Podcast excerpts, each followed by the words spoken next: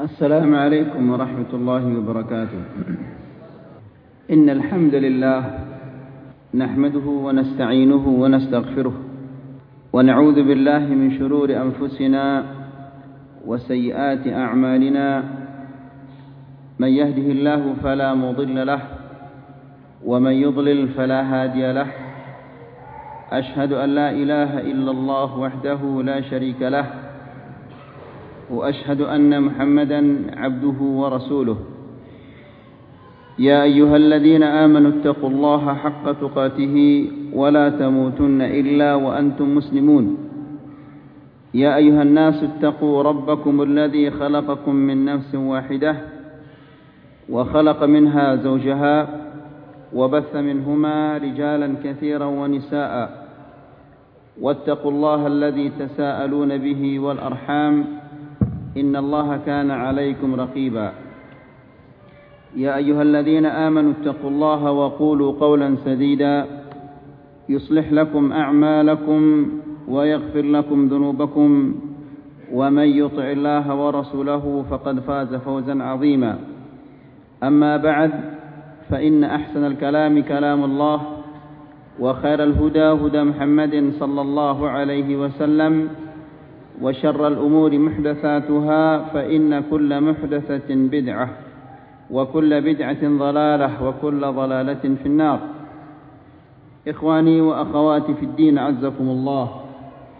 بابا بابا دن إبو إبو ين لرحمة الله الحمد لله قال بجي بقي الله سبحانه وتعالى yang menjadikan kita Orang-orang yang menuntut ilmu syar'i pada malam hari ini Ilmu syar'i ini adalah Merupakan kebutuhan seorang muslim Dia lebih kita butuhkan daripada makanan dan minuman Makanan dan minuman bisa kita bertahan untuk tidak makan dan tidak minum dua hari, tiga hari. Namun ilmu syar'i ini adalah kita butuhkan setiap saat, setiap detik, setiap kali kita bernafas. Kita membutuhkan al-ilmu syar'i. Maka ikhwani fi din azzakumullah janganlah kita malas-malas di dalam menuntut ilmu dan hendaklah kita menggunakan sisa-sisa umur kita yang sedikit ini untuk senantiasa menuntut ilmu di jalan Allah Subhanahu wa taala. Karena umur kita yang kita sia-siakan itu begitu banyak. Maka sisanya yang sedikit ini hendaklah kita gunakan dalam hal-hal yang diridhai oleh Allah Subhanahu wa taala termasuk di antaranya adalah menuntut ilmu asy-syar'i yang bersumber dari Al-Quran dan Sunnah Rasulullah Sallallahu Alaihi Wasallam. Ikhwani fi din, azakumullah, bapak-bapak dan ibu-ibu yang dirahmati Allah. Pada pertemuan yang sudah lewat, kita menyampaikan tentang sejarah perjalanan kehidupan seorang sahabat yang asalnya dia adalah sangat membenci Rasulullah Sallallahu Alaihi Wasallam yaitu perjalanan kehidupan Thumamah bin Uthal di mana Thumamah bin Uthal ini adalah merupakan salah seorang terkemuka dan raja di kota Yamamah. Dia ingin sekali untuk membunuh Rasulullah sallallahu alaihi wasallam namun dihalang-halangi oleh pamannya. Namun jika demi, namun, namun demikian dia juga banyak membunuh sahabat-sahabat Rasulullah sallallahu alaihi wasallam sehingga Rasulullah sallallahu alaihi wasallam menyia-nyiakan darahnya. Artinya siapa-siapa yang dapat menumpahkan darahnya dia tidak tidak perlu untuk membayar tebusan. Maka tertangkaplah orang ini, ditangkaplah orang ini oleh pasukan Rasulullah sallallahu alaihi wasallam di saat ia mau berangkat ke Mekah untuk melaksanakan ibadah umrah. Lalu ia diikat di salah satu tiang-tiang yang ada di Masjid An-Nabawi.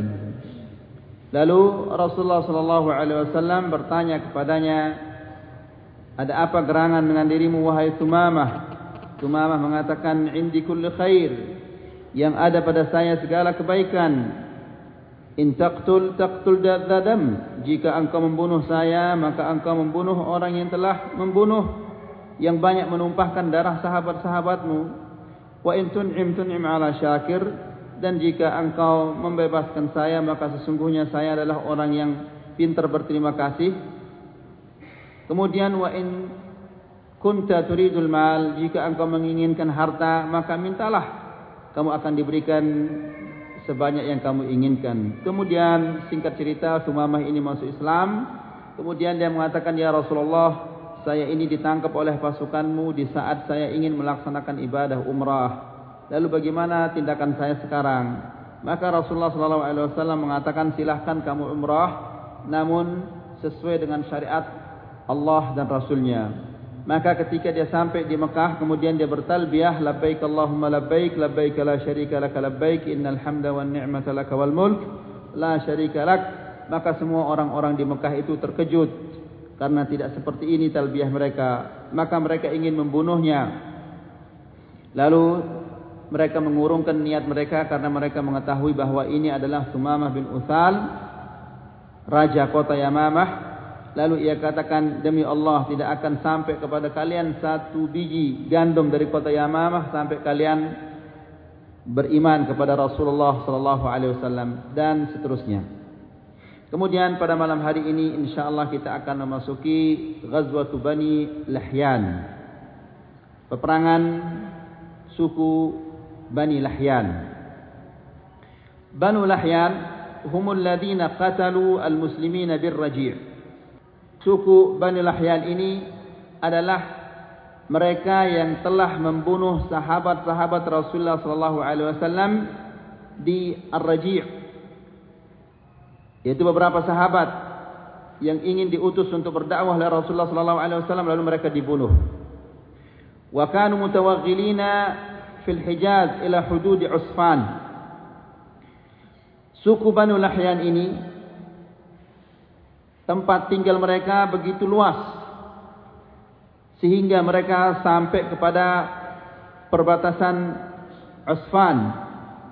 Usfan ini adalah sebuah tempat yang berada di utara kota Mekah, jaraknya dari kota Mekah sekitar 80 kilo. Fa'akhara Rasulullah sallallahu alaihi wasallam amrahum. Rasulullah sallallahu alaihi wasallam menunda urusan mereka. Tidak mau ditangani oleh Rasulullah sallallahu alaihi wasallam karena tempat mereka yang begitu jauh dari kota Madinah dan begitu dekat dengan musuh musuhnya yang besar yaitu dekat dengan Quraisy.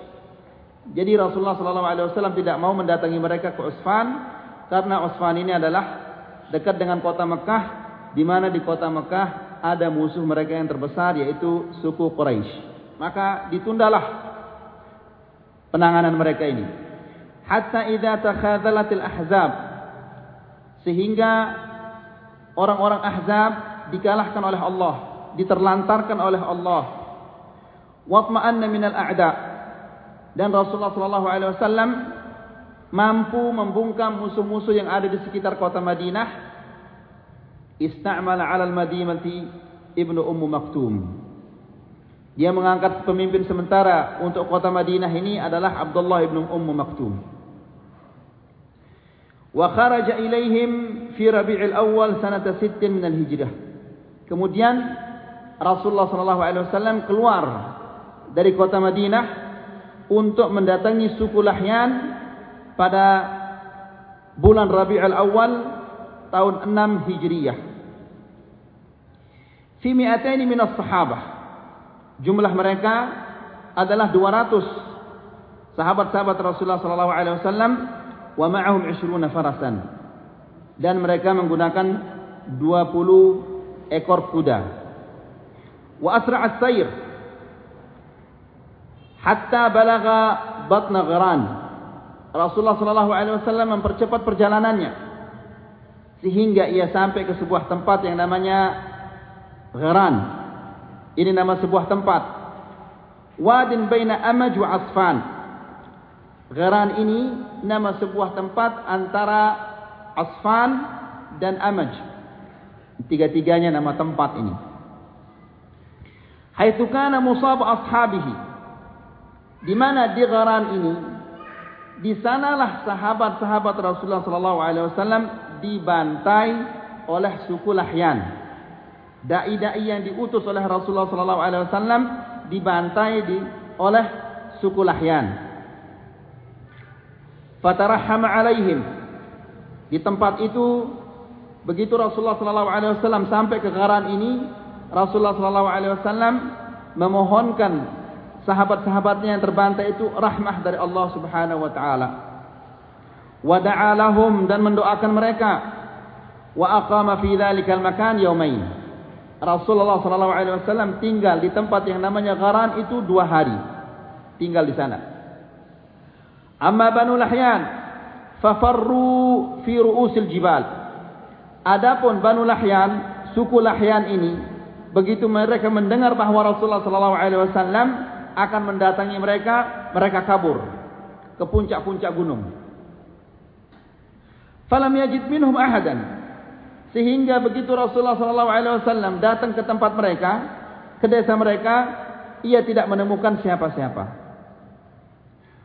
Wa arsala asharata fawaris ila Usfan litasma' bihim Quraisy fayudakhilahum ar-ru'b.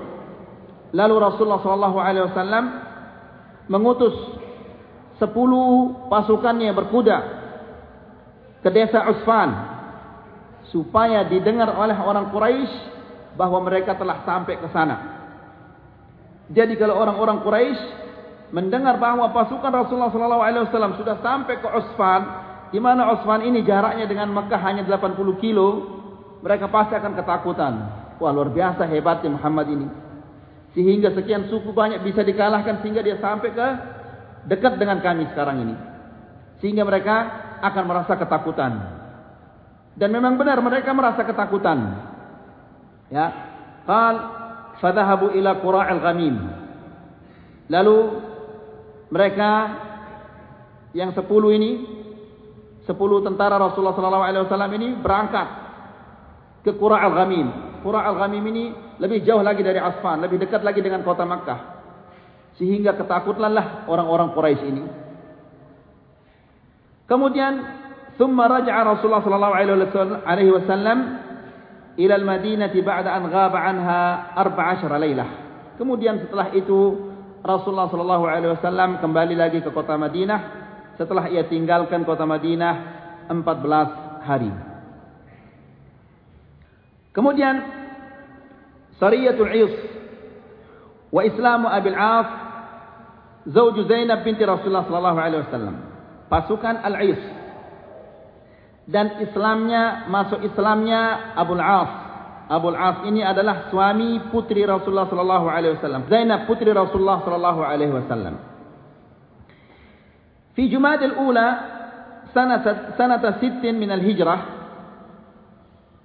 Pada bulan Jumad al-Awwal, Jumad al-Ula tahun 6 Hijriyah arsala Rasulullah sallallahu alaihi wasallam Zaid bin Harithah ila al-Is. Rasulullah wasallam mengutus Zaid bin Harithah untuk melihat gerakan-gerakan musuh di sebuah tempat yang namanya Al-Is. Fi 170 rakiban. Membawa 170 pengendara onta. Mereka semua pasukan ini membawa onta. Ya'tariduna 'iran li Quraisyin qadimatun min asy-Syam. Pasukan yang diutus ini juga untuk apa? mencegat kafilah pedagang Quraisy yang baru datang dari negeri Syam. Ya, ada kafilah pedagang. Pedagang ini semuanya dari suku Quraisy. Dagangan-dagangan ini adalah dagangan orang Quraisy yang datang dari negeri Syam. Maka Rasulullah sallallahu alaihi wasallam mengutus pasukan ini untuk mencegatnya. Kana yar'asuha Abu al-'As ibn Rabi' zawju Zainab binti Rasulullah sallallahu alaihi wasallam. Kafilah pedagang ini dipimpin oleh Abu Al-As. Abu Al-As ibn Rabi' zauj binti Rasulullah sallallahu alaihi wasallam. Abu Al-As ini suami putrinya Rasulullah sallallahu alaihi wasallam. Fa akhadhaha al-muslimun. Lalu kafilahnya ini semua isinya diambil oleh pasukan kaum muslimin wa akhadhu ma fiha wa asaru rijalaha dan orang-orangnya juga semuanya tertangkap yang mengikuti kafilah ini.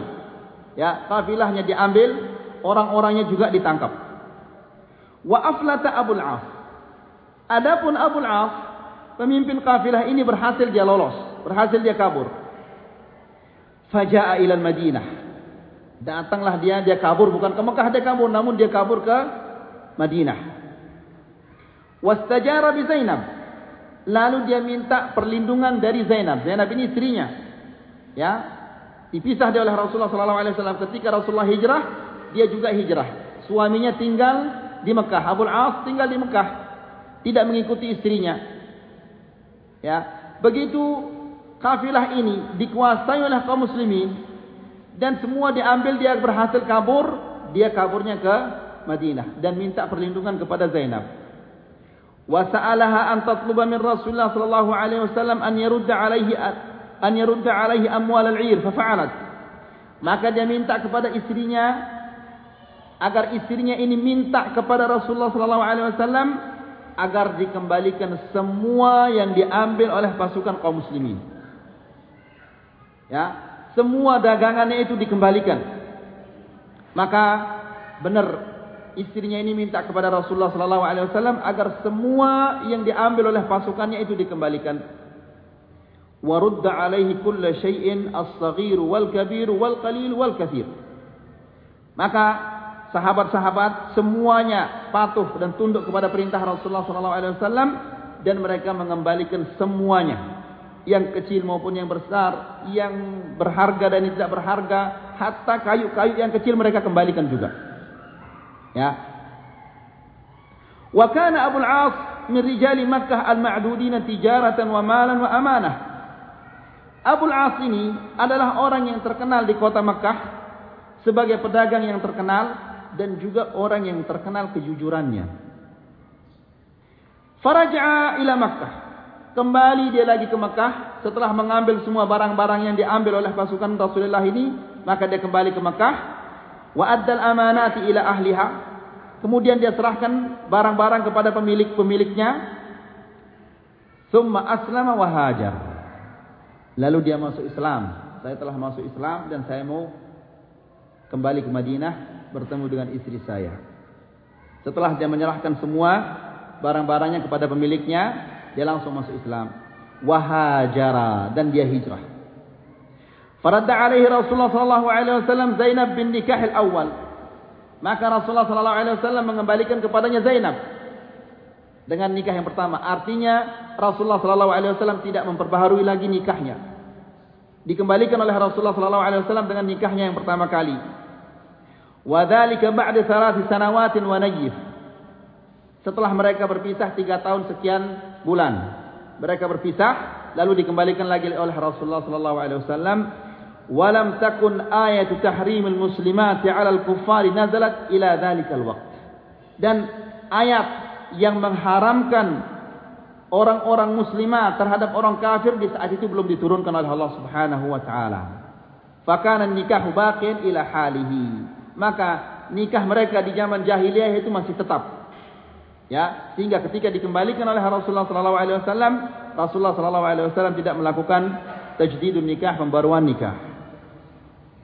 Hada waqad arsala Rasulullah sallallahu alaihi wasallam iddat saraya khilal hadhihi al-fatrah.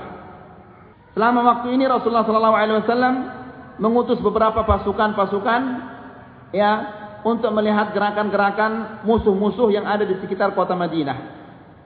Kana laha atharun kabirun fi kabh jimam al-adu.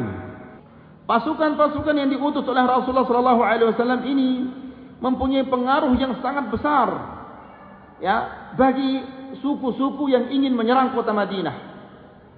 Sehingga mereka mengatakan tidak mungkin Muhammad itu mengeluarkan pasukan-pasukannya melainkan karena dia sudah tahu bahwa dia sudah kuat di kota Madinah itu. Sehingga suku-suku yang berada di sekitar kota Madinah ini tidak berani macam-macam. Yang awalnya ingin menyerang Rasulullah SAW, dia urungkan niatnya. Urungkan keinginannya untuk menyerang kota Madinah. Wa ikhmadu syarrihi. Juga pasukan-pasukan ini yang diutus oleh Rasulullah SAW punya pengaruh yang sangat besar di dalam menghentikan kejahatan-kejahatan yang terjadi di ujung-ujung kota Madinah. Karena ada suku-suku yang mereka tidak bisa mendapatkan apa makanan melainkan dalam dengan cara merampok, mencuri. Maka suku-suku yang seperti ini berhasil oleh Rasulullah sallallahu alaihi wasallam untuk dihentikan kejahatan-kejahatan mereka. Al-amnu wa basat as-salam ila amakin ba'idah. Maka keamanan dan keselamatan menyebar ke penjuru-penjuru yang jauh dari kota Madinah. Tidak ada lagi perampokan, pencurian, tidak ada. Orang-orang yang berniat jelek ingin menyerang kota Madinah, mereka sudah mengurungkan niatnya.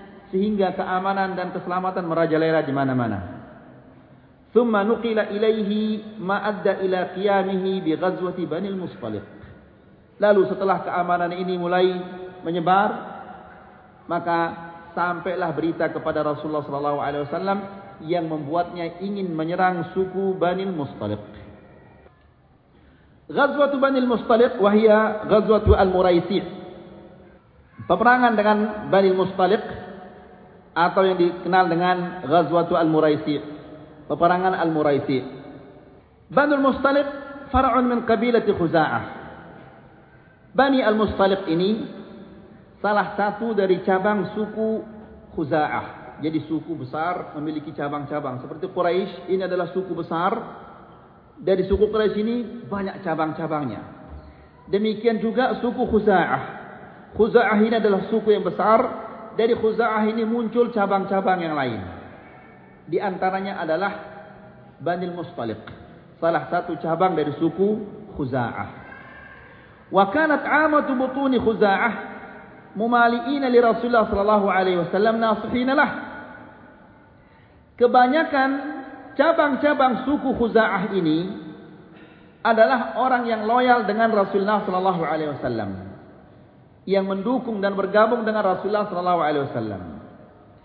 Wa kana hadzal far'u mimma minha mula mumalian di Quraisy. Adapun Bani Mustaliq ini dia adalah dari cabang Khuza'ah yang loyal dengan Quraisy. Ya, cabang-cabang yang lain mereka bersama Rasulullah sallallahu alaihi wasallam. Adapun Bani Mustaliq ini, maka loyalnya adalah kepada Quraisy. Wa qad nuqila ila Rasulullah sallallahu alaihi wasallam annahum yasta'iduna liqitalih. Sampai berita kepada Rasulullah sallallahu alaihi wasallam bahwa mereka telah bersiap-siap untuk menyerangnya. Fa ba'atha Buraidah bin Al-Hasib li tahqiq hadzal khabar. Maka Rasulullah sallallahu alaihi wasallam mengutus Buraidah bin Khasib untuk memastikan berita ini. Apakah benar mereka ingin menyerang atau tidak? Ya. Fata'akkada ladaihi sihhatah. Maka Buraidah bin Khasib ini dapat memastikan bahawa mereka benar-benar ingin menyerang kota Madinah. Ingin menyerang Rasulullah sallallahu alaihi wasallam. Fasta'mala fasta'mala 'ala al-Madinah Zaid bin Harithah. Maka Rasulullah wasallam mengangkat pemimpin sementara di kota Madinah ini adalah Zaid bin Harithah. Wa qila ghairuhu. Ada riwayat yang mengatakan bahawa yang diangkat itu adalah selain daripada Zaid bin Harithah. Wa asra'a fil khuruj ilaihim. Dan Rasulullah wasallam segera keluar dari kota Madinah untuk bertempur dengan mereka. Liyubaghitahum bil hujumi agar Rasulullah wasallam menyerang mereka secara tiba-tiba. Ya, kedatangan mereka itu secara tiba-tiba dan mengejutkan mereka. Itu tujuannya Rasulullah wasallam segera keluar dan cepat-cepat dia keluar agar pasukan ini mengejutkan mereka. Wa ma'ahu 700 min as-sahabah. Rasulullah wasallam membawa 700 sahabat-sahabatnya. Wa kana badul mustaliq nazilin ala ma'in yusamma bil muraisi' min nahiyati qadid ila ila sahil. Dan di saat itu Banul Mustaliq ini mereka tinggal di dekat sebuah mata air yang namanya Al-Muraisi' jadi Al-Muraisi' itu adalah nama mata air. Ya.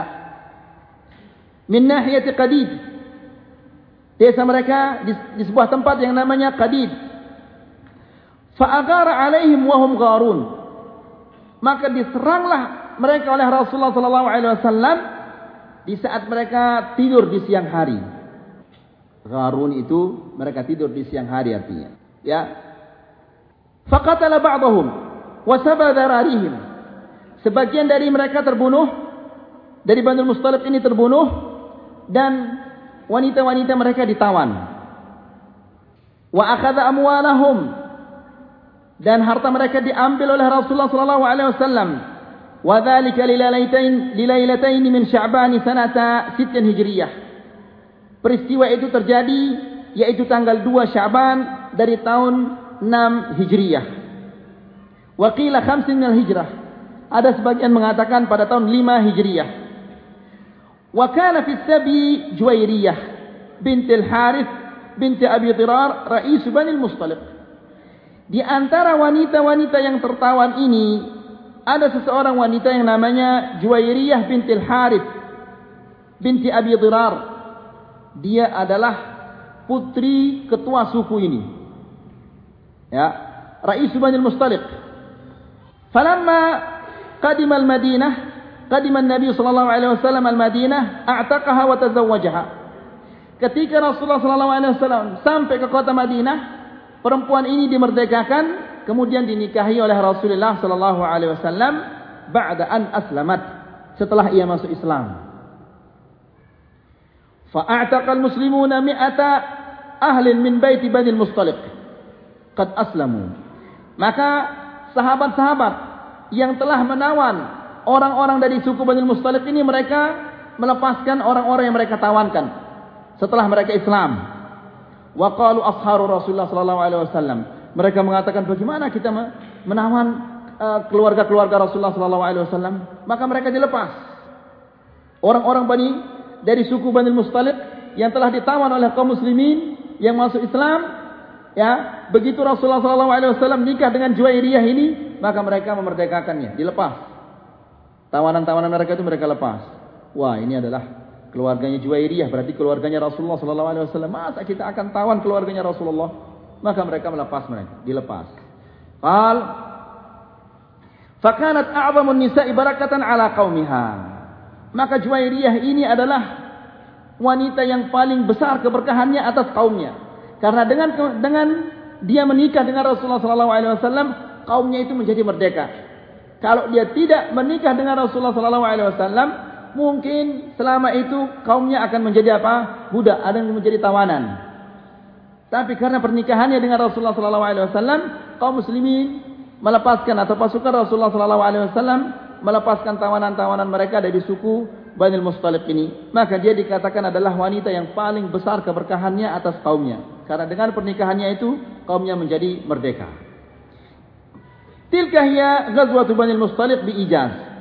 Itulah dia peristiwa peperangan Bani Mustalik secara ringkas, laisa fiha ma yustaghrab, tidak ada sesuatu yang aneh di dalam peperangan ini, walakin waqa'at khilalaha haditsatan mu'limatan. Akan ter, akan tetapi setelah itu terjadi dua peristiwa yang sangat menyakitkan. Istaghallaha al-munafiqun li itharatil fitani wal idtirab. Kedua peristiwa ini dimanfaatkan oleh orang-orang munafikin untuk menimbulkan fitnah-fitnah dan kekacauan-kekacauan fil mujtama' al-muslim fil mujtama' al-islami di tengah masyarakat masyarakat kaum muslimin. Wa hatta fil baitin nabawi bahkan sampai fitnah itu masuk ke rumah Rasulullah sallallahu alaihi wasallam. Sebelumnya saya kita akan saya jelaskan dulu mukadimah tentang hal ini yang disebutkan oleh Syekh di dalam kitab uh, Ar-Rahib Kedua fitnah ini ditimbulkan oleh orang-orang munafikin. Terutama sekali ketua mereka Abdullah bin Ubay ibn Salul. Dijelaskan oleh Syekh, "Qaddamna miraran anna Abdullah bin Ubay kana yahnaqu 'ala al-Islam al-muslimin." Telah kita jelaskan bahwa Abdullah bin Ubay ini dia adalah orang yang sangat membenci kepada Islam dan orang-orang muslimin. Wala siyama ala Rasulullah sallallahu alaihi wasallam hanakan syadidan. Terutama kebenciannya yang luar biasa terhadap Rasulullah sallallahu alaihi wasallam. Lianna al-Aws wal Khazraj kanu qad ittafaqu ala siyadatihi.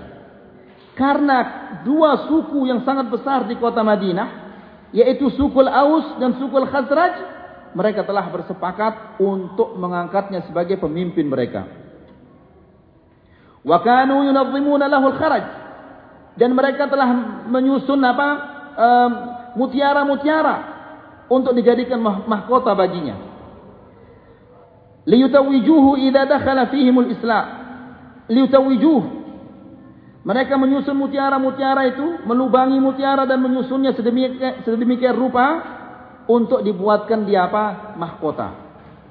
Iddakhala fihimul Islam. Tiba-tiba Islam masuk ke kota Madinah. Fasarafahum an ibni Ubay. Maka Islam itu mengalihkan mereka dari Abdullah ibni Ubay ini. Tidak lagi dihiraukan. Mereka tidak jadi mengangkatnya sebagai pemimpin. Karena mereka masuk Islam satu persatu masuk Islam sehingga mereka orang-orang yang dulu berada di sekitarnya beralih kepada Rasulullah sallallahu alaihi wasallam. Ini membuatnya sangat marah. Ya ini sudah lagi satu langkah untuk menjadi pemimpin kota Madinah tiba-tiba tidak ada tidak tiba-tiba itu semua gagal tidak jadi. Jadi luar biasa kemarahannya ini. Ya, Karena yara anna Rasulullah sallallahu alaihi wasallam huwa alladhi istalabahu mulkahu. Dia berpendapat bahawa yang merebut kekuasaannya itu adalah Rasulullah sallallahu alaihi wasallam. Maka Rasulullah ini yang harus diperangi karena dia telah merebut kekuasaannya. Jadi gara-gara kedatangan Rasulullah sallallahu alaihi wasallam ke kota Madinah, dia tidak jadi terangkat menjadi pemimpin. Wa qad dhahara hanaqahu hadha وتحرقه منذ بداية الهجرة قبل أن يتظاهر بالإسلام وبعد أن تظاهر به kemarahannya dan kebenciannya terhadap Islam itu nampak pada permulaan hijrah sebelum dia berpura-pura masuk Islam dan setelah ia berpura-pura masuk Islam ya karena Abdullah bin Ubay ini adalah dia masuk Islam pura-pura ya jadi sebelum dia berpura-pura masuk Islam dan setelah dia berpura-pura masuk Islam sudah nampak kebenciannya kepada Islam dan kepada kaum muslimin terutama Rasulullah sallallahu alaihi wasallam karena dia merasa bahawa yang merampas kerajaannya itu adalah Rasulullah sallallahu alaihi wasallam. Rakib Rasulullah sallallahu alaihi wasallam maratan ala himar. Suatu suatu hari Rasulullah sallallahu alaihi wasallam menunggang keledai. Liya'uda Sa'd bin Ubadah untuk mengunjungi Sa'ad bin Ubadah. Famarra bi majlisin fiha Abdullah bin Ubay. Dia melewati sebuah majlis. Di majlis itu ada Abdullah bin Ubay yang duduk di majlis itu. Fakhammara ibnu Ubay anfahu wa qala. Lalu dia tutup hidungnya. Abdullah bin Ubay ini dan mengatakan la tughabbiru alaina. Janganlah janganlah kalian apa uh, mengenai kami dengan debu. Maksudnya ini kan dia membenci, tidak senang maksudnya. Dia berbuat seperti ini tanda dia tidak senang kepada Rasulullah sallallahu alaihi wasallam. Dan dia mengatakan, "Janganlah kalian apa mendebui kami." Ya. Ini menunjukkan bahawa dia benci kepada Rasulullah wasallam sehingga dia berbuat berbuat seperti ini. Janganlah kalian mendebui kami. Yani kedatangan kalian itu adalah membuat kami tidak senang seperti debu yang menyakiti orang. Walamma tala Rasulullah sallallahu alaihi wasallam ala majlis al-Qur'an. Lalu Rasulullah wasallam bersabar dengan atas ucapannya orang ini yang begitu menyakitkan ya. Maka Rasulullah wasallam membacakan beberapa ayat Al-Qur'an. Apa katanya? Qala jlis fi baitik wala takhshana fi majalisina. Ya Muhammad, duduk saja di rumahmu sudah enggak usah baca-baca di sini. Duduk aja di rumahmu. Demikian apa kebenciannya orang ini kepada Rasulullah sallallahu alaihi wasallam. Wahada qabla an yatadhahara bil Islam. Ini sebelum dia menampak, sebelum dia berpura-pura masuk Islam. Kejadian ini sebelum dia berpura-pura masuk Islam. Walamma tadhahara bihi ba'da Badrin. Dan setelah dia berpura-pura masuk Islam, setelah peperangan Badar, lam yazal illa aduwan lillahi wa lirasulihi wa lilmu'minin. Dia tetap menjadi musuh Allah, musuh Rasulnya dan musuh orang-orang yang beriman sekalipun dia sudah berpura-pura masuk Islam.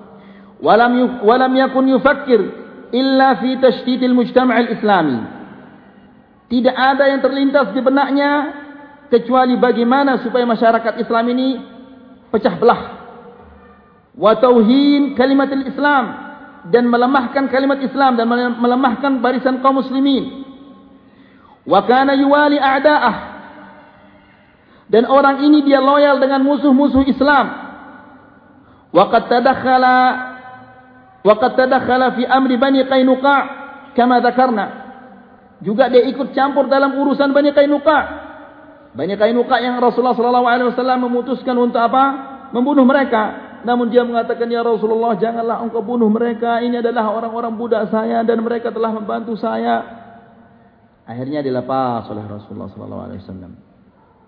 Ya. Qal wa kadzalika jaa fi ghazwati fi ghazwati Uhud min asy-syarr wal ghadr wat tafriq bainal muslimin. Demikian juga di peperangan Uhud di saat-saat yang begitu apa begitu genting dia bawa sepertiga pasukan itu pulang. 300 orang dibawa pulang ke kota Madinah. Jumlahnya pasukan Rasulullah SAW pada awalnya adalah 1000 di saat sudah mau bertempur Abdullah bin Ubay ini berhasil membawa sepertiga dari pasukan itu. 300 orang dibawa pulang lagi ke kota Madinah. Akhirnya pasukan kaum muslimin menjadi berkurang. Demikian kejelekannya orang ini. Wa itharatul irtibaq wal fawda fi sufufihim bima madha sehingga menimbulkan kekacauan dan keraguan di barisan kaum muslimin. Wa kana min shiddati makri hadzal munafiq wa khida'ihi bil mu'minin. Dan di antara bentuk-bentuk kemakarannya dan penipuannya terhadap orang-orang yang beriman annahu kana ba'da at-tadahuri bil islam. Setelah dia berpura-pura masuk Islam yaqumu kulla jum'ah. Setiap hari Jumat dia berdiri hina yajlisu Rasulullah sallallahu alaihi wasallam lil khutbah. Di saat Rasulullah sallallahu alaihi wasallam duduk di mimbarnya untuk berkhutbah dia berdiri dan bangun di depan orang banyak. Lalu dia mengatakan hadza Rasulullah bain adhurikum ini adalah Rasulullah sallallahu alaihi wasallam. Berada di tengah-tengah kalian. Akramakumullahu wa a'azzakum bihi. Allah memuliakan kalian dan menjadikan kalian kuat dengannya fansuruhu wa azziruhu maka tolonglah dia dukunglah dia. Wasma'u lahu wa ati'u. Dan dengarkanlah ucapannya dan taat dan taatlah kepadanya. Setelah itu dia duduk. Ini untuk apa? Menjemunyikan kemunafikannya. Dia menampakkan bahawa dia cinta kepada Rasulullah sallallahu alaihi wasallam. Fayaqumu Rasulullah sallallahu alaihi wasallam wa yakhutub. Maka setelah dia berdiri, setelah dia ngomong baru Rasulullah sallallahu alaihi wasallam berkhutbah. Namun ini tidak bisa diangkat sebagai dalil bahawa sering sekali setiap hari Jumat Ma'syarul muslimin wa zumratul muwahhidin An Abi Hurairah radhiyallahu anhu bukan dia enggak bisa dijadikan dalil karena ini yang melakukannya adalah orang munafik. Ya, ini orang munafik yang melakukannya. Wa kana min waqahati hadzal munafiq dan di antara perbuatan-perbuatannya yang menunjukkan bahawa dia tidak mempunyai rasa malu annahu qama fi yaumil jum'ah allati ba'da uhud di hari di suatu hari Jumat setelah peperangan Uhud dia ingin bangun dan menyampaikan apa yang sering disampaikan sama dia seperti yang tadi ini Rasulullah telah kalian dimuliakan dia ingin bangun dan menyampaikan seperti itu. Qama liyaquma ma kana yaquluhu min qabl. Fa akhadha al-muslimuna min nawahi. Begitu dia bangun, kaum muslimin menarik bajunya dari sini ditarik dari sini, jangan bangun, jangan bangun. Tapi dia memaksakan dirinya untuk bangun. Namun karena semua orang menariknya, akhirnya dia marah. Wa qalu lahu, orang-orang yang menariknya ini melarangnya bangun supaya dia jangan bangun ini, jadi dia enggak tahu malu maunya bangun aja. Namun ditarik sama kaum muslimin supaya dia jangan bangun. Mereka mengatakan, "Ijlis ya adu Allah." Mus duduklah wahai musuh Allah. Lasta lidzalika bi ahlin. Tidak pantas yang kamu katakan ini. Jadi mereka itu seolah-olah sudah tahu bahawa ini adalah orang-orang munafik. Ya. Ijlis ya adu Allah. Duduklah wahai musuh Allah. Lasta lidzalika bi ahlin. Engkau tidak pantas untuk melakukan hal yang seperti itu karena engkau ini adalah orang munafik. Wa qad sana'ta ma sana'. Engkau telah melakukan apa yang kamu lakukan di Uhud, sekarang kamu ingin bangun dan ber, dan mengucapkan apa yang kamu ucapkan setiap hari? setiap kali hari Jumat sesungguhnya itu tidak pantas. Ya, duduklah wahai musuh Allah karena engkau tidak pantas untuk mengucapkan apa yang kamu ucapkan setiap hari Jumat setelah kejelekan yang kamu lakukan di peperangan Uhud yaitu membawa 300 orang dari pasukan Rasulullah sallallahu alaihi wasallam kembali ke kota Madinah. Maka fakharaja yatakhatta riqaban nas. Maka dia marah dan keluar dan melangkahi orang-orang di hari Jumat itu. Orang-orang yang Jumatan dilangkahi sama dia dan dia keluar. Wa huwa yaqul. Dia keluar sambil berkata, "Wallahi, demi Allah, laka annama qultu bujran an qumtu ashud amrahu." Dia mengatakan, "Demi Allah, seolah-olah saya ini akan mengatakan kata-kata yang jelek padahal saya ingin mendukungnya, mendukung Rasulullah sallallahu alaihi wasallam." Ya, dia mengatakan demikian. Falaqiyahu rajulun minal ansar bi babil masjid. Lalu di saat dia keluar dari pintu itu dia bertemu dengan salah seorang dari kalangan Al-Ansar. Maka orang ini mengatakan, "Wailak. Irji istaghfir laka Rasulullah sallallahu alaihi wasallam." Celakalah kamu ini. Kembali sana.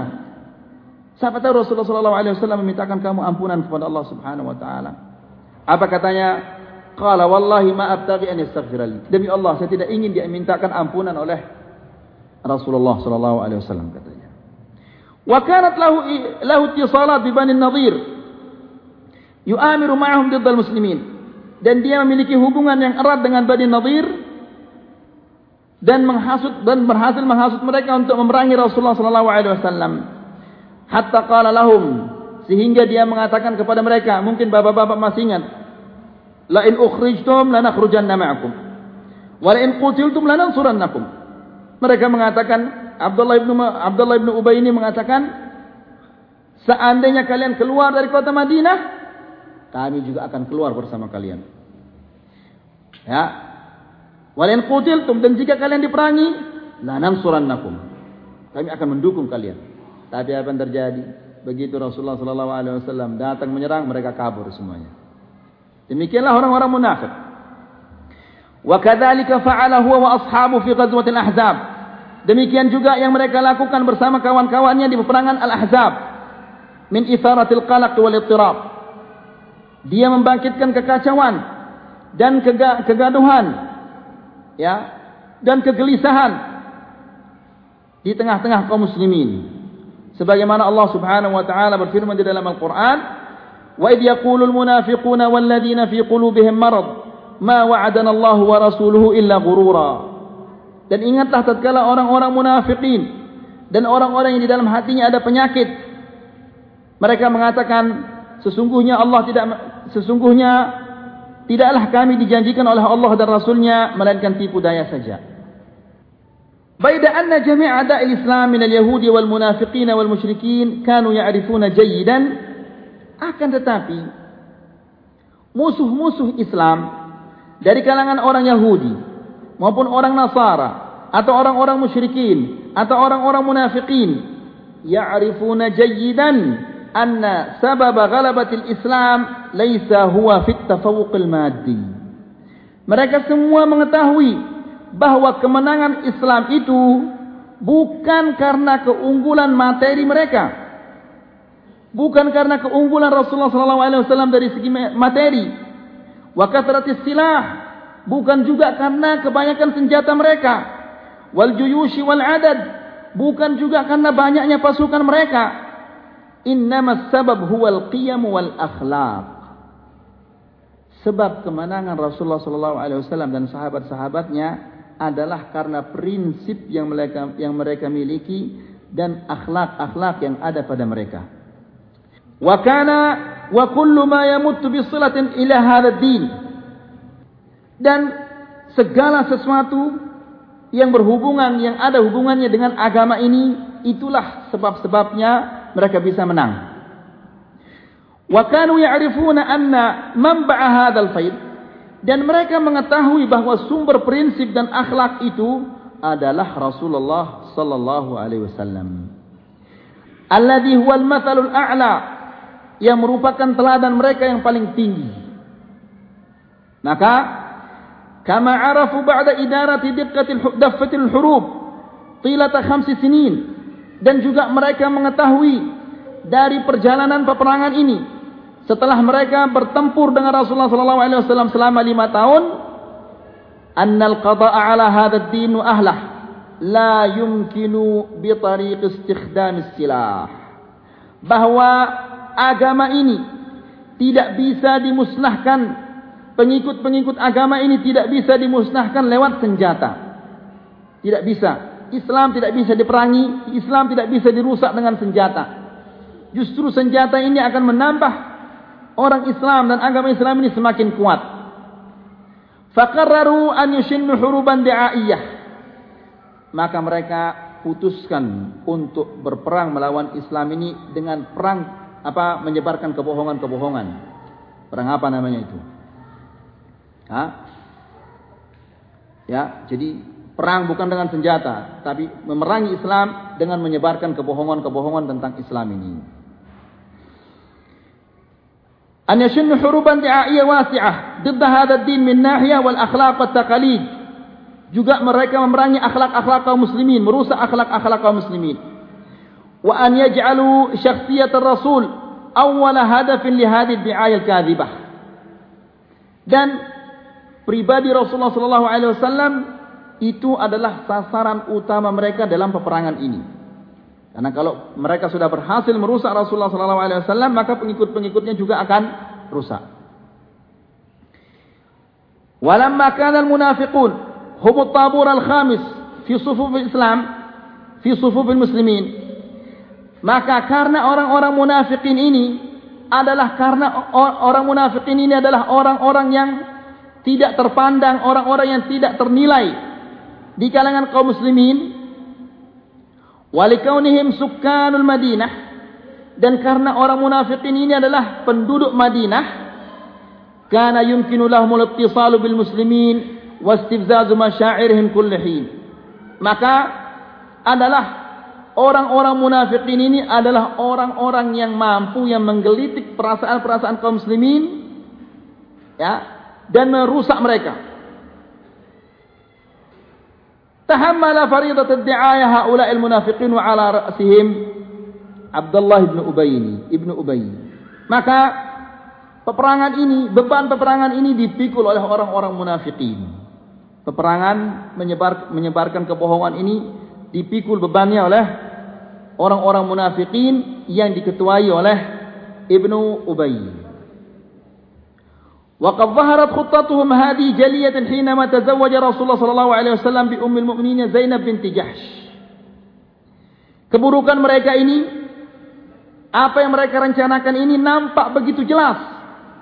Ya, peperangan mereka menyebarkan kebohongan tentang Islam ini nampak begitu jelas ketika Rasulullah sallallahu alaihi wasallam menikahi Zainab binti Jahsh. Ba'da an talaqa Zaid bin Harithah. Setelah dia diceraikan oleh Zaid bin Harithah, langsung dinikahi oleh Rasulullah sallallahu alaihi wasallam. Wa kana min taqalidil Arab.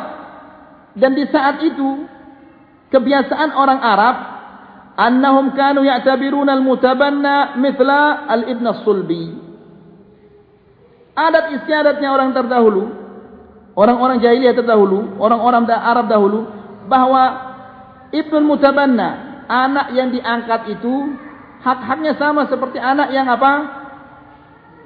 Anak asli kita, anak sulbi yang apa istilahnya?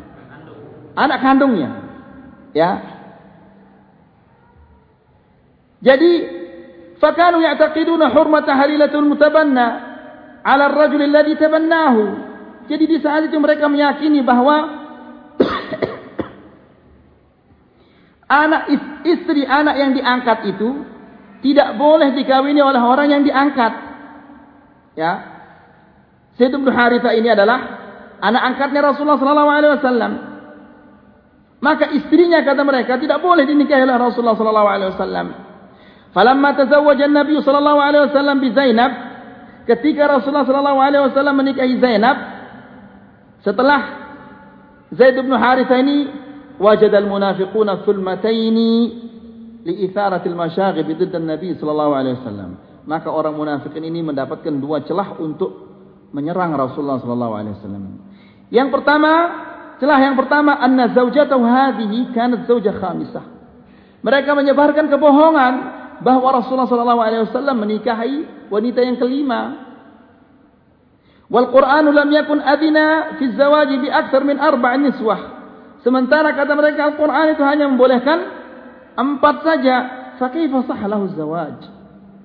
Bagaimana dia bisa menikahi yang kelima ini sementara Islam hanya memerintahkan untuk menikah yang uh, menikahi empat saja. Ini adalah celah yang pertama. Yang kedua, anna Zainab kanat zaujatu ibnihi mutabannah. Zainab ini adalah anak apa? Uh, istri anak angkatnya. Fazawaju biha min akbar kabair. Kata mereka menikahi istri bekas istri anak angkat itu adalah min akbar kabair, dosa yang paling besar. Wa aktsaru min ad-di'aya fi hadzal sabil. Maka mereka memperbanyak kebohongan-kebohongan yang seperti ini. Wa ikhtalafu qisasan wa asatir dan mereka menambah-nambah dengan cerita-cerita yang bohong. Qalu inna Muhammadan ra'aha baghtah. Mereka mengatakan bahawa Muhammad sallallahu alaihi wasallam pernah melihatnya secara apa? Tiba-tiba. Tidak disengaja tidak disengaja dilihat oleh Rasulullah sallallahu alaihi wasallam fata'athara bihusniha fasyaghafahu hubba. Maka Rasulullah sallallahu alaihi wasallam terpesona dengan keindahannya Zainab binti Jahsy ini, maka dia langsung cinta kepadanya di dalam hatinya. Wa alaqat bihi qalbuhu. Hatinya selalu tergantung kepada Zainab. Begitu apa dengan pandangan yang pertama itu. Hatinya tertawan dengan kecantikannya Zainab ini. Wa alima bidzalika ibnu Zaid. Dan anak angkatnya ini tahu kalau bapak angkatnya ini jatuh cinta kepada apa? Istrinya. Ya. Fakhalla sabilaha li Muhammad. Lalu ia ceraikan demi bapa angkatnya itu Rasulullah sallallahu alaihi wasallam. Begitu kata mereka. Wa qad nasharu hadhihi ad-di'aya al-mukhtaliqah nashran baqiyat atharuhu fi kutub at-tafsir wal hadith ila hadha zaman. Cerita yang mereka buat-buat ini sampai sekarang masih dibaca-baca di kitab-kitab tafsir dan di kitab-kitab hadis. Kebohongan-kebohongan yang mereka buat itu ini menunjukkan bahwa mereka sangat berhasil untuk menyebar luaskan apa kebohongan ini bahkan sampai sekarang cerita ini masih terdapat terdapat di kitab-kitab tafsir dan di kitab-kitab hadis. Waqad athara tilka ad-da'aya atharan qawiyan fi sufuf ad-du'afa hatta nazala al-Qur'an bil ayatil bayyinat. Kebohongan mereka itu kebohongan yang mereka sebarkan ini mempengaruhi orang-orang yang berjiwa lemah sehingga Allah Subhanahu wa taala menurunkan firman-Nya. Allah Subhanahu wa taala memulai surat Al-Ahzab dengan mengatakan dengan berfirman ya ayyuhan nabiyyu taqillah wa la tuti'il kafirin wal munafiqin. Innallaha kana aliman hakima. Wahai nabi bertakwalah kepada Allah dan janganlah engkau mentaati orang-orang kafir dan orang-orang munafik Sesungguhnya Allah maha mengetahui dan Allah maha bijaksana. Ini menunjukkan bahawa mereka itu adalah sangat berhasil menyebarkan kebohongan-kebohongan sebelum sebelum peperangan Bani Mustaliq ini. Wa kana an-nabiy sallallahu alaihi wasallam yukabidu kull dhalika bis-sabr wal-lin wat-talattuf.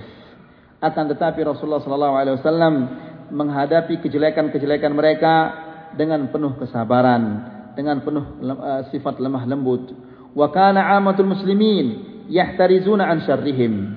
Dan keumuman kaum muslimin menghindari kejelekan-kejelekan mereka kejelekan-kejelekan orang-orang munafikin ini. Aw yatahammalunahu bis sabri id kanu qad arafu bi iftidahihim marratan ba'da ukhra. Ada juga di antara mereka yang bersabar atas tindakan-tindakan orang munafikin yang begitu jelek. Karena mereka itu setiap saat dibongkar kejelekan mereka oleh Allah Subhanahu wa taala sebagaimana Allah berfirman di dalam surat At-Taubah awala yarawna annahum yuftanuna fi kulli 'amin marratan aw marratain thumma la yatubun wa la yadhakkarun wa la hum yadhakkarun. Tidaklah mereka melihat yakni orang-orang munafikin ini bahwa annahum yuftanun mereka terfitnah. Terfitnah artinya dibongkar rahasia mereka oleh Allah Subhanahu wa taala kejelekan-kejelekan mereka dibongkar oleh Allah Subhanahu wa taala. Fi kulli amin di setiap tahun. Kejelekan-kejelekan mereka dibongkar oleh Allah Subhanahu wa taala. Marratan atau marratain. Sekali atau dua kali. Setiap tahun dibongkar kejelekannya oleh Allah Subhanahu wa taala. Dipermalukan mereka oleh Allah Subhanahu wa taala. Sekali atau dua kali. Summa la yatubun. Walaupun demikian mereka tidak pernah apa? Mutobat. Walahum yadzakkarun dan mereka tidak pula mengambil pelajaran. Kita kembali itu mukaddimah jadi demikianlah jeleknya orang-orang munafikin dan mereka ini adalah orang yang sulit sekali diperangi kerana mereka berada di tengah-tengah kaum muslimin. Kita kembali ke Raudatul Anwar. Kejadian yang pertama yang begitu menyakitkan adalah qaul ra'sil munafiqin, ucapan ketua orang munafikin ini la irja'na ila al-madinati la yukhrijanna al-a'azz minha al-azal. Ini perkataannya Abdullah Ibn Ubay Ibn Salul Sungguh apabila kami pulang ke Madinah, maka orang yang kuat yang dimaksud dirinya dan teman-temannya, orang yang kuat akan mengeluarkan orang-orang yang lemah. Yang lemah itu yang dimaksud adalah siapa? Rasulullah sallallahu alaihi wasallam. Wa sababu dzalika sebabnya adalah anna rajulan min hulafa'il muhajirin akhar min hulafa'il ansar. Izdahama ala ma'il muraisi' yaitu salah seorang dari sekutu al-muhajirin. Dan yang satunya lagi salah seorang dari sekutu al-ansar. Mereka berdesak-desakan untuk mengambil air dari mata air yang namanya al-muraisir fadarab al-muhajiri al-ansari. Maka orang-orang orang muhajir ini memukul orang ansar ini faqala al-ansari lalu orang ansar yang dipukul ini dia teriak, Ya lal ansar, wahai para ansar. Yang ini dia minta apa? Membangkitkan semangatnya orang ansar untuk berkelahi. Wa qala al muhajiri, Ya lal muhajirin. Orang-orang muhajirin tidak, tidak mau kalah. Dia mengatakan, wahai para muhajir. Wajtama'a nasun minat tarafain. Berkumpullah dua orang ini. Apa? Dua belah pihak ini. Dari al-ansar dan dari orang-orang muhajirin. Mereka mau berantem. Fabadarahum Rasulullah sallallahu alaihi wasallam. Akan tetapi mereka segera dihampiri oleh Rasulullah sallallahu alaihi wasallam. Dan dia mengatakan, "Abi da'wal jahiliyah wa ana baina adhhurikum?" Apakah kalian mengajak ajakan dengan ajakan-ajakan jahiliyah sementara saya masih berada di tengah-tengah kalian? Da'uha fa innaha muntinah.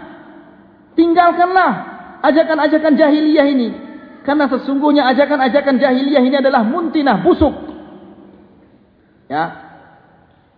Membela kelompoknya walaupun kelompoknya salah. Ini merupakan dakwah-dakwah jahiliyah. Fa'adan nasu ila rusdihim wa raja'u. Di saat mereka mendengar ucapan Rasulullah itu, mereka langsung sadar dan masing-masing apa bubar dan kembali ke tempat mereka masing-masing. Wa kanat jama'atun minal munafiqin qad kharajat fi hadhil ghazwah. Ada sekelompok orang-orang munafikin ikut serta di peperangan ini. Lam takhruj min qabl. Kelompok ini tidak pernah keluar berperang sebelumnya. Wa ma'ahum ra'isuhum Abdullah bin Ubay. Kelompok munafikin ini mereka keluar bersama ketua mereka yang bernama Abdullah bin Ubay. Falamma balagahul khabar isfashata ghadaban.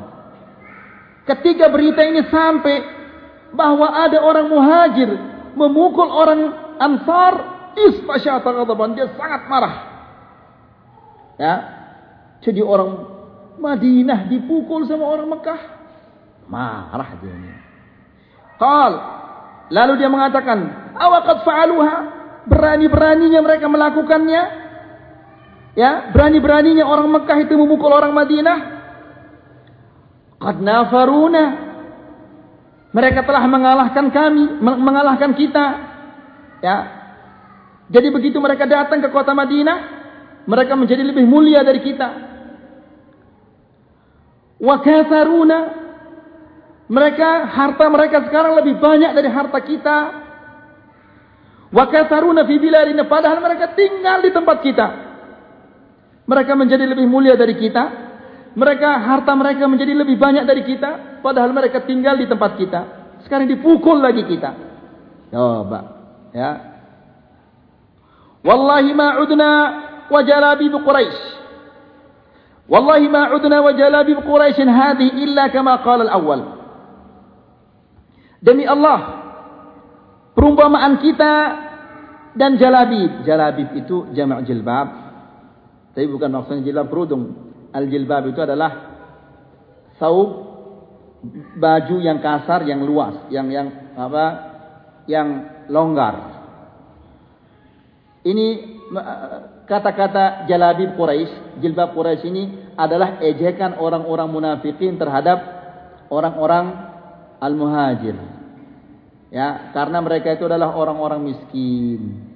Ya, jadi tubuh mereka itu kurus. Sehingga kalau dia kurus, bajunya jadi kendor, lebar. Ya, terus apa kasar kainnya. Jadi mereka mengatakan jalabi bu Quraisy. Demi Allah, wallahi ma udna wa jalabi bu Quraisy hadhihi. Demi Allah, perumpamaan kami dan orang Quraisy Quraisy, perumpamaan kita dan orang-orang Quraisy ini sama seperti perkataan orang-orang terdahulu. Sammin sammin kalbak yakuluk. Gemukkanlah anjingmu maka dia akan memakanmu.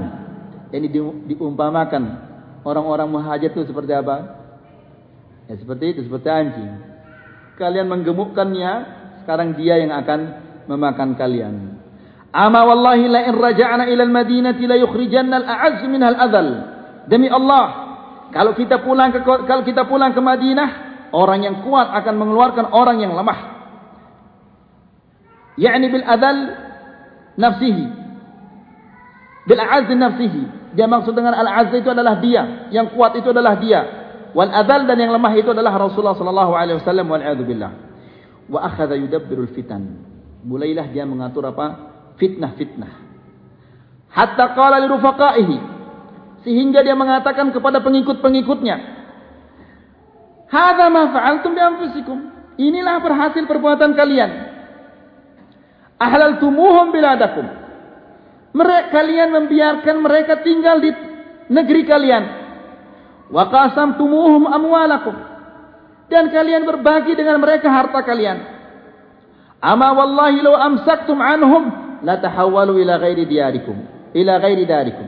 Demi Allah, kalau kalian tidak memberi mereka apa-apa, pasti mereka akan mencari tempat lain. Tapi karena kalian rumah kalian kalian buka akan untuk mereka, harta kalian kalian bagi-bagi, semua kalian beri mereka. Wa kana ma'ahum hina ma qala ma qal syabun mu'minun qawiyul iman. Di saat dia mengucapkan kata-katanya itu ada seorang pemuda yang beriman, yang imannya kuat. Pemuda ini Zaid bin Arqam Pemuda ini adalah Zaid bin Arqam. Lam yasbir ala hadzal hura hatta ablagha al-khabar Rasulullah sallallahu alaihi wasallam. Dia tidak sabar atas ucapan-ucapan yang tidak benar ini. Maka dia sampaikan kepada Rasulullah sallallahu alaihi wasallam. Fada'a sallallahu alaihi wasallam Ibnu Ubay. Maka Rasulullah sallallahu alaihi wasallam memanggil Ibnu Ubay ini. Wa sa'alahu an dzalik. Dan ditanyakan tentang ucapannya ini. Fahalafa annahu lam yaqul syai'an mimma balagha. Dia bersumpah bahawa dia tidak pernah mengucapkan kata-kata yang sampai kepadanya. Coba berani dia bersumpah. Ya. Bahawa apa berita yang sampai kepadamu ya Rasulullah. Demi Allah saya tidak pernah mengucapkannya. Padahal dia bohong. Fa'anzalallahu surat al-munafiqin. Wa fadahahu ila yawmiddin. Maka Allah subhanahu wa ta'ala menurunkan surat al-munafiqin dan dia dipermalukan oleh Allah Subhanahu wa taala sampai hari kiamat. Karena surah ini akan tetap dibaca oleh kaum muslimin. Wa kana ibn hadzal munafiq wasmuhu Abdullah dan anaknya ketua munafik ini namanya Abdullah. Jadi dia namanya adalah Abdullah bin Abdullah ibn Ubay ibn Salul. Ya, mukminan khalisan. Anaknya ini adalah orang beriman yang murni imannya. Fawaqafa ala naqbil Madinah mustallan sayfahu. Dia berdiri di salah satu jalan Madinah. Ya, naqb itu jalan. Mustallan sayfahu. Menghunuskan pedangnya. Wa qala li abihi ra'sul munafiqin dan dia mengatakan kepada bapaknya, bayangkan bapaknya ketua munafikin ini ya. Wallahi la tajuz minha huna hatta ya'dana laka Rasulullah sallallahu alaihi wasallam. Fa innahu al-aziz wa anta adh-dhalil. Dia mengatakan kepada bapaknya, demi Allah, engkau tidak akan lewat dari sini. Ya, sehingga Rasulullah sallallahu alaihi wasallam mengizinkanmu membolehkan kamu masuk, membolehkan kamu lewat, baru kamu boleh lewat. Kenapa? Fa innahul aziz. Karena dialah yang kuat wa anta dzalil dan engkau adalah yang lemah, yang hina. Bapaknya digitukan bayangkan antum. Ya. Gimana kuat imannya? Ya. Wa balagha dzalika Rasulullah sallallahu alaihi wasallam. Hal ini sampai kepada Rasulullah sallallahu alaihi wasallam. Fa arsala ilaihi an ya'dana lahu. Rasulullah sallallahu alaihi wasallam mengutus seseorang dan mengatakan kepadanya, "Izinkanlah bapakmu masuk ke kota Madinah, tidak apa-apa." Fa khallasa bilahu. Lalu dibiarkan dia masuk.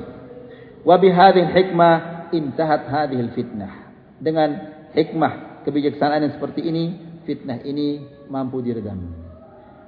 Mudah-mudahan apa yang kita sampaikan ini ada manfaatnya. Mudah-mudahan apa yang kita sampaikan ini bisa menambah keimanan kita dan ketakwaan kita kepada Allah Subhanahu wa taala.